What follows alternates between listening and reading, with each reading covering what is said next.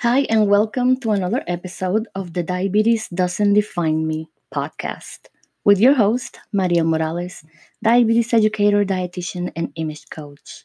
Here helping you go through this journey of having diabetes or even pre-diabetes and taking you from feeling defeated, overwhelmed, confused, unhealthy to feeling healthy, empowered, educated, beautiful, confident to create the life that you deserve as a person living with this condition.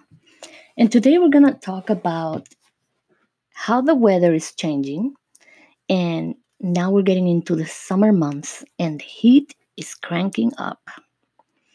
And the reason I decided to make this podcast today was because I just went for a walk with my dog, Lily. Lily is a mini golden doodle who is extremely fluffy and shaggy right now. And that's how I love her when she's super fluffy and just cuddly and just, oof, I love my dog when she's fluffy. But the poor thing is really suffering in this heat. I live in Orlando, Florida, and today when we went for a walk, it was around 10 in the morning. It was already 81 degrees and 60% humidity.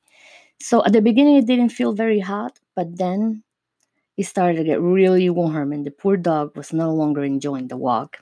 And I was getting ready to kind of give up too. So we walked for about 20 minutes, and then she stopped in the middle of the road and said, I'm no longer going to move, mom. You got to take me home. So that got me thinking about how people with diabetes are very sensitive to heat and cold. So we're going to talk about that today. And remember that you can follow us on Facebook and Instagram at Diabetes with a Twist. And you can check out our products and services on lifeartistlink.com. So let's get started.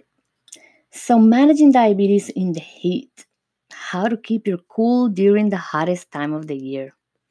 Did you know that people with diabetes, both type 1 and type 2, feel the heat more than people who don't have it?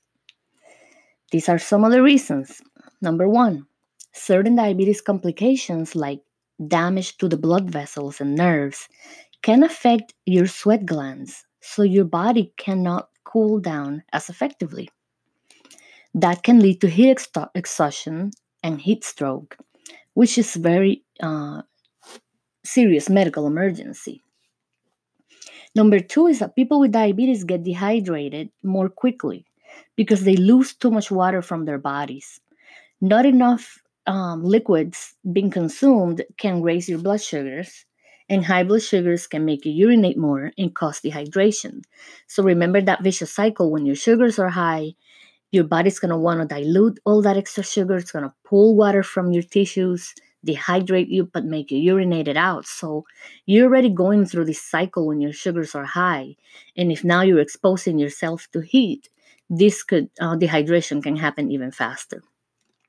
Other people may be on diuretics you know medications that are going to help you treat high blood pressure. They call them water pills. Well they're not water pills because they're not giving you any water. They're actually helping you release the extra water that your body holds onto and that can dehydrate you too. High temperatures can change how your body uses insulin. Did you know that so you may need to test your blood sugar more often and adjust your insulin dose and what you eat and drink during the summer months, and especially if you're going to be outside. So let's talk about the humidity as well. So even though it doesn't seem very hot outside, like when I got out there, there was a breeze today and I didn't feel like it was that warm all of a sudden the humidity started to set in and the combination of heat and humidity which is the moisture in the air can be very dangerous. When sweat evaporates it dries on your skin right? And it removes heat and it cools you.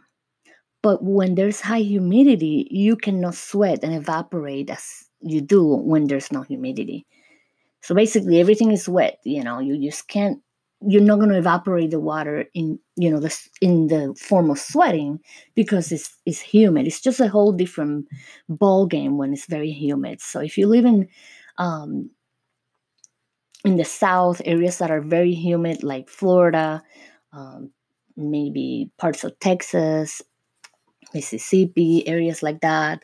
I know some people in Michigan get also a lot of humidity out there, even though it's, you know, a northern state. And maybe you live in a tropical climate, like you live maybe in Puerto Rico or Cuba or Dominican Republic, any of those islands, or you're planning summer vacations and you're going to be out in those places, then you have to prepare for the humidity. So, whether you're working out or it's just hanging out, it's a good idea to check the heat index. The heat index is the measurement that combines the temperature with the humidity. So, you're going to take steps to stay cool when it reaches 80 degrees in the same shade, shade with 40% humidity or above. so, it's important to know that the heat index can be up to 15 degrees higher in full sunlight so stick to the shade when the weather warms up. Physical activity is key to managing diabetes, but you cannot get active outdoors during the hottest part of the day. For God's sake, try to go in the morning when it's still cooler, like not 10 o'clock, because obviously I went at 10 in the morning and it was already too hot. I should have gone between 7 and 8 probably. Um, not gonna go earlier than that because I'm not a morning person. And or I should have waited for the evening when the temperatures are starting to go down a little bit. The other thing you can do is in some other places like the desert in areas like um, Arizona or Las Vegas where the temperature goes over 100 degrees, then you probably don't want to go outside because although you don't have humidity, it's still very, you know, extreme temperatures. So you probably want to consider going to air conditioning malls and walk there, or just go to the gym where there's air conditioning. I know there's some gyms now that like to have Mm, you know the hottest possible temperature there for some particular reason that I'm not very sure about. But for somebody with diabetes, a gym like that could be very dangerous. So your blood sugar knows best. You know, kids out of school, vacations, get togethers, family reunions. The summer season is going to throw off your routine and you're possibly going to be exposed to more outside events. And, you know, it could possibly throw off your diabetes management plan as well. So you want to check your blood sugar more often to make sure it's in target range no matter what the summer brings. Also, it's very important that you recognize what low blood sugar feels and treat it as soon as possible. So, I'm going to give you some warm weather wisdom. So, some ideas how to stay safe during the warm weather months. So, you want to drink plenty of water. Even if you're not thirsty, you got to keep on dehydrating yourself so that you don't get dehydrated. You want to avoid alcohol in drinks with caffeine, like coffee or energy drinks, or even some of the sports drinks because they can lead to water loss and also spike your blood sugar levels. You want to check your blood sugar before, during, and after you're active. And you may need to change how much insulin you use if you're on insulin. So you need to ask your doctor how you're going to adjust your dose during those times. You want to wear different type of clothing. Okay, it has to be loose fitting, lightweight, and light color. Going outside wearing all black is probably not the best idea. Now we want to we want to wear sunscreen even if you're just going for a small walk, you know, 10, 20, 30 minutes. If you're going to be out in the sun, you might want to wear sunscreen and a hat because sunburn can raise your blood sugar levels. And sometimes you think you're just out there for a little bit, but you get burned. And right now, you know, the UV rays and the all of that is really affecting skin for skin cancer. But right now, we're actually protecting ourselves from high blood sugars as well, preventing sunburn. And you know, use your air conditioner or go to an air conditioned building like the mall to stay cool. And in very high heat, a room fan will not cool you enough. So it's important that you know that if you're exercising in an area, for example, some people have their gym equipment in the garage. But during the summer months, it gets extremely hot there. And even though they have a fan blowing on them, they're not cooling fast enough. So it could be very dangerous. One last thing you got to remember is your medications like insulin and other injectables need to be protected from the heat. So do not store insulin in direct sunlight or leave it in the hot car because it's going to get damaged and you're not going to be able to use it. Check the package information about how high temperatures can affect insulin and other medicines. If you're traveling, keep your insulin and other medicines in a cooler area. And do not put insulin directly on an ice pack because although you're trying to keep it cool, you're not trying to freeze it. It damages the insulin as well if it's frozen. Heat can damage your blood sugar monitor as well, or your insulin pump and other diabetes equipment. So you got to be very careful with that.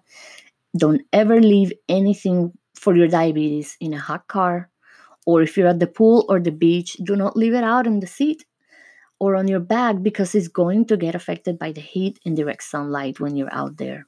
Same thing goes for diabetic supplies like your test strips.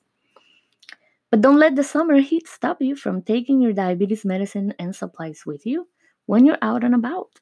You'll need to be able to test your sugar and take steps if it's too high or too low. Just make sure you protect your diabetes gear from the heat and you also protect your body as well. So I hope that this is some useful information so that you can stay safe and healthy during these summer months. These are my favorite months because I get to do a lot of outside activities like pool and water, um, sports, and beach side, and you know, events outside with people and family. So just got to be a little bit more aware of what he does to you as a person with diabetes. Take care of it and prevent any type of heat exhaustion. So I will be talking to you soon. Thank you so much for listening. And don't forget to follow us on Facebook and Instagram at Diabetes with a Twist. Thank you so much, and we'll talk soon.